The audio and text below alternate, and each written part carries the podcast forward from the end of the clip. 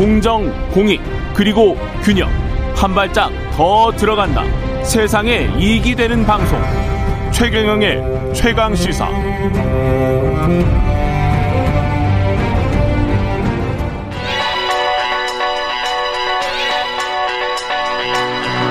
최강 시사. 서영민의 눈. 네, 서영민의 눈 시작합니다. KBS 서영민 기자 나와 있습니다. 예, 안녕하십니까? 안녕하세요. 예. 오늘은 어떤 이야기인가요? 아, 글로벌 법인세. 글로벌 지난 법인세. 주말에 예. G7 재무장관들이 합의는 했거든요. 근데 음. 아마 확정되는 건 이번 주말에 음. 문재인 대통령도 가는 그 G7 정상회의 예. 그 자리에서 여러 의제 중에 하나로 확정이 될 겁니다. 이 글로벌 법인세가 굉장히 네. 중요한 문제고 제가 한번 오프닝으로도 말씀드렸죠. 이게 얼마나 중요한 문제인지. 그래서 오늘 서영민 기자와 이 글로벌 법인세 합의가 될 듯 될 듯 하다가 G7 재무장관 회담에서 합의는 됐군요. 네네. 예. 이게 사실 가만 보면 음. 글로벌 세계 경제가 어디로 가고 있나 뭐 유럽은 무슨 생각을 하나 그렇죠. 미국은 무슨 생각을 하나가 다 보입니다. 그렇습니다. 네. 예. 그 다 보이는 생각들을 이야기를 좀 해주세요. 네. 예. 일단 크게 두 개 부분입니다. 합의된 부분이 필라 1, 필라 2 이렇게 부르던데요. 예. 네, 첫 번째 부분은 유럽이 간절히 바래왔던 영업하는 나라에서 세금을 내라라는 음. 원칙입니다. 예. 가장 크고 수익성이 좋은 글로벌 기업들 예. 영업이익이 만약에 10%가 넘는다면 음. 이 넘는 부분의 5분의 1 정도에 대한 과세권은 사업을 실제로 하는 나라에서 그 부여한다. 예. 이런 부분, 유럽이 원했던 부분. 사실은 지금까지는 세금이 싼 나라에 페이퍼 컴퍼니 세워놓고 어떻게 복잡한 방법으로 매출을 그랬죠. 여기 몰아주고 막고 그랬었거든요. 예. 그거를 어느 정도는 하지 마라. 5분의 음. 1은 하지 마라. 뭐 이런 얘기겠죠. 예. 글로벌 교역에 참가하는 나라들은 최소한 법인세를 15% 는 유지를 해야 된다라는 게 두 번째 pillar, 뭐 두 번째 음. 원칙입니다. 이건 미국이 원했습니다. 예. 근데 이게 두 개가 다 합의가 된 거예요? 네네. 아. 두 기둥으로 합의가 됐습니다. 두 기둥으로. 네네. 그러니까 영업이익이 10%가 넘을 경우 영업이익은 네. 뭐 매출하고 영업이익 이렇게 해서 계산을 하는 그렇죠. 겁니다. 네. 예. 매출 대비해서 계산을 하는 건데 그 그러면 이게 회계를 정확히 해서 그 기준 가지고 2021년 같은 경우는 2020년 거를 과세를 하게 되겠군요. 이게 예. 그 사실은 앞, 앞으로 좀 더 설명을 드리겠지만 예. 지금까지 우리나라가 구글이 우리나라에서 얼마 벌어갔는지 매출 자체를 모릅니다. 모르죠. 예. 아, 애플도 모르고 아마존도 모르고 다 몰라요. 다 섞여 있잖아요. 이게 지금 예. 5분의 1에 대한 과세권을 준다. 음. 라는 그 자체가 중요하다기보다는 음. 앞으로는 그걸 알 수 있게 될 가능성이 있다. 그렇죠. 그게 중요합니다. 예. 이게 100년 만에 합의인 이유가 예. 가장 돈 잘 버는 기업들, 지금 음. 여기 대상이 될 기업들 다 미국 회사들입니다. 예. 애플, 구글, 아마존, 뭐 페이스북, 예. 마이크로소프트 다 미국 회사들이고 이른바 FAANG 기업들 다 네. 들어가 있겠죠. 예. 혁신을 주도하는 기업들인데 음. 근데 이 기업들이 미국만 벗어나면 그 돈 번 데에서 세금을 잘 안 내요.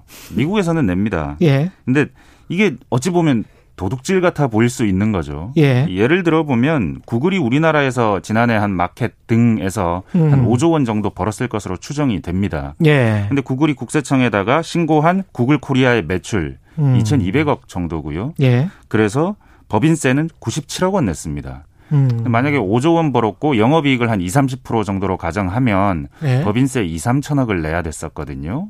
그런데 98억? 97억. 97억? 네. 예. 이게 국세청이 더 내라 압박은 합니다. 이거 음. 가만히 보고만 있지는 않는데 예. 근데 이게 보면 합법이에요. 그렇죠. 매출을 게. 다 싱가포르에 있는 구글 아시아 지역 본사에 예. 몰아주거든요. 음. 사실 이게 너무 좀 자연스럽게 지나가고 있는데 우리 음. 론스타 한번 생각해 보면 론스타도 그렇고 네. 조세 피난처 네. 그거 활용하면 국세청이 범죄 취급하고 추적하고 언론은 예. 난리가 나고 그러거든요. 전재국 씨. 네. 예, 기억나시죠? 네. 예. 전두환 대통령의 아들도 많은 조세 피난처에. 예. 네. 있는데 음. 이 판 기업들, 음. 미국의 빅테크 기업들에 관해서 얘들 보고 도둑질을 한다고 아니면 범죄를 저지른다고 하는 사람들 없잖아요. 예. 사실은 이게 심각한 문제였던 게 수십 년 동안 이뤄왔으니까 아시아에서 지금 싱가폴 이야기 하셨는데 네. 유럽에 이제 대부분은 이런 어떤 조세 피난처의 역할을 하는 곳들이 네. 소국들이란 말이죠. 조그마한 아일랜드, 나라. 룩셈부르크. 아일랜드, 룩셈부르크. 그러니까 피난처는 그런 거고 예. 아, 회피처 예. 좀 우- 우회하려고 그리고 음. 아예 그냥 법인세가 0%인 뭐 그렇죠. 버뮤다 그렇죠. 뭐 아일랜드, 군도 쪽에 네. 있는 케이만 군도 예. 뭐 이런 곳들은 0%예요. 예. 아예 안 내고 뭐 Double Irish with Sandwich 음. 아그 Dutch Sandwich 이거 그렇죠. 들어보셨죠? 예. 이거 아무리 설명해도 모르기 때문에 음. 저도 정확하게 이해를 못 하겠는데 음. 아일랜드에 두 개 회사를 세워놓고 음. 룩셈부르크나 아니면 뭐 네덜란드에 뭐 하나 회사 세워놓고 음. 그리고 그 0%인 지역에 하나 세워놓고 이렇게 회사 네 개를 가지고 돌려가면서 돌려서 절세를 하는 방법입니다. 예. 근데 이걸 애플도 구글도 이런 식으로 굉장히 절세를 했는데 이게 절세인지 음. 탈세인지 모르겠는 게 음. EU 국가들은 아니면 유로존 나라들은 예. 환장하거든요 지금 그렇죠.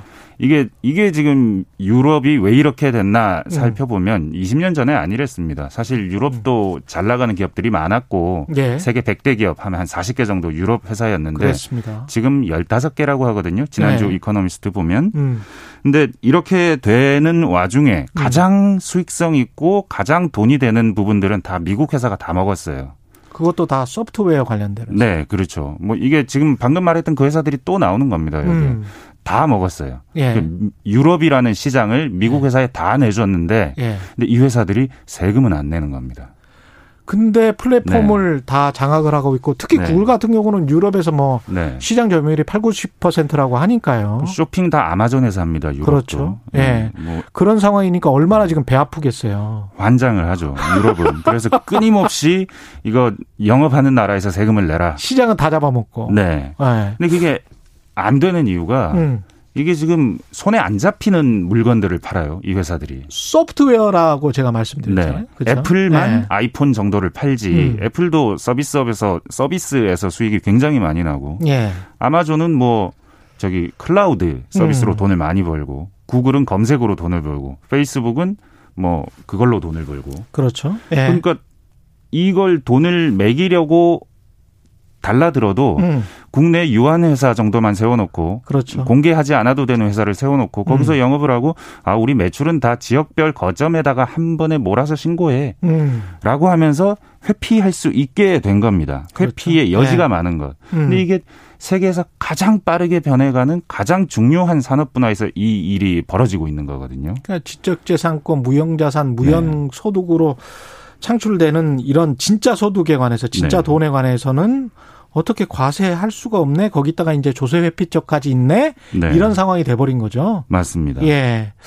이게 국가 단위로 좀 득실을 따져봐야 될 것 같은데 미국이나 유럽 어떻게 됩니까? 이게 미국 경우에는 트럼프 시절에 이거 절대 안 한다고 했어요. 음. 왜 미국 기업만 너네 그렇죠. 보호무역주의 하냐 유럽? 예. 나안 해. 뭐 그러니까 유럽에서는 그럼 우리 디지털세 매길래 음. 하면서 둘이 싸우면서 맞습니다. 그 트럼프가 그럼 나 보복 관세 부과한다 하면서 그렇죠. 동맹에 금이 갈 뻔했어요. 프랑스에 막 보복 관세를 실제로 네. 부과, 부과하기도 하- 하고 맞습니다. 그랬죠. 예. 이게 디지털세가 참 희한한 세금이거든요. 음. 매출에다가 3, 4%의 어떤 세금을 매겨버리는데 이 부가세 음. 같은 형식인데 법인세를 못 매기니까 이걸 매기고 그랬었던 거거든요. 그렇죠. 그런데 어느 순간 이게 크게 바뀌었습니다. 음. 코로나 19가 나오고 음. 바이든이 등장하면서 바이든이 대통령이 되고. 네.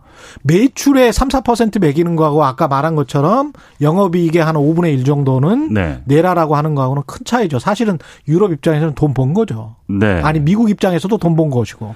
그래서 네. 그 지금 그 big tech 음. 업체들이 그렇게 막 화를 내지 않습니다. 이 음. 합의가 나왔는데. 음. 여튼 이거 그 워낙에 돈을 많이 썼잖아요. 코로나 19 상황에서. 그렇죠. 예. 다들 이제는 이제는 그걸 증세를 해야 되는 상황. 음. 거기에 바이든이 등장하면서 바이든은 돈을 더 쓰겠다고 그러거든요. 예. 그러면서 미국 법인세를 올리려고 합니다. 아. 미국 법인세를 올리면 미국에서 떠나면 어떡하나. 그렇지. 조세 회피처로. 어. 그러니 외국의 법인세가 좀 높았으면 좋겠다라는 요인이 생긴 거죠. 저기부터 틀어 막고 네. 우리는 영향 없을까요?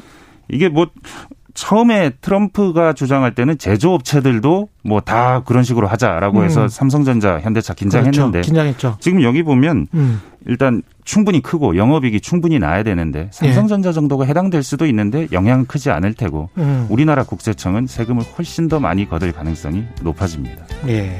알겠습니다. 네. 마무리 지어야 되겠네요. 예. KBS 서영민 기자였습니다. 고맙습니다. 네, 감사합니다. KBS 일라디오 최근의 최강 시사 2부는 여기까지입니다. 일부 지역국에서는 해당 지역 방송 보내드리겠습니다.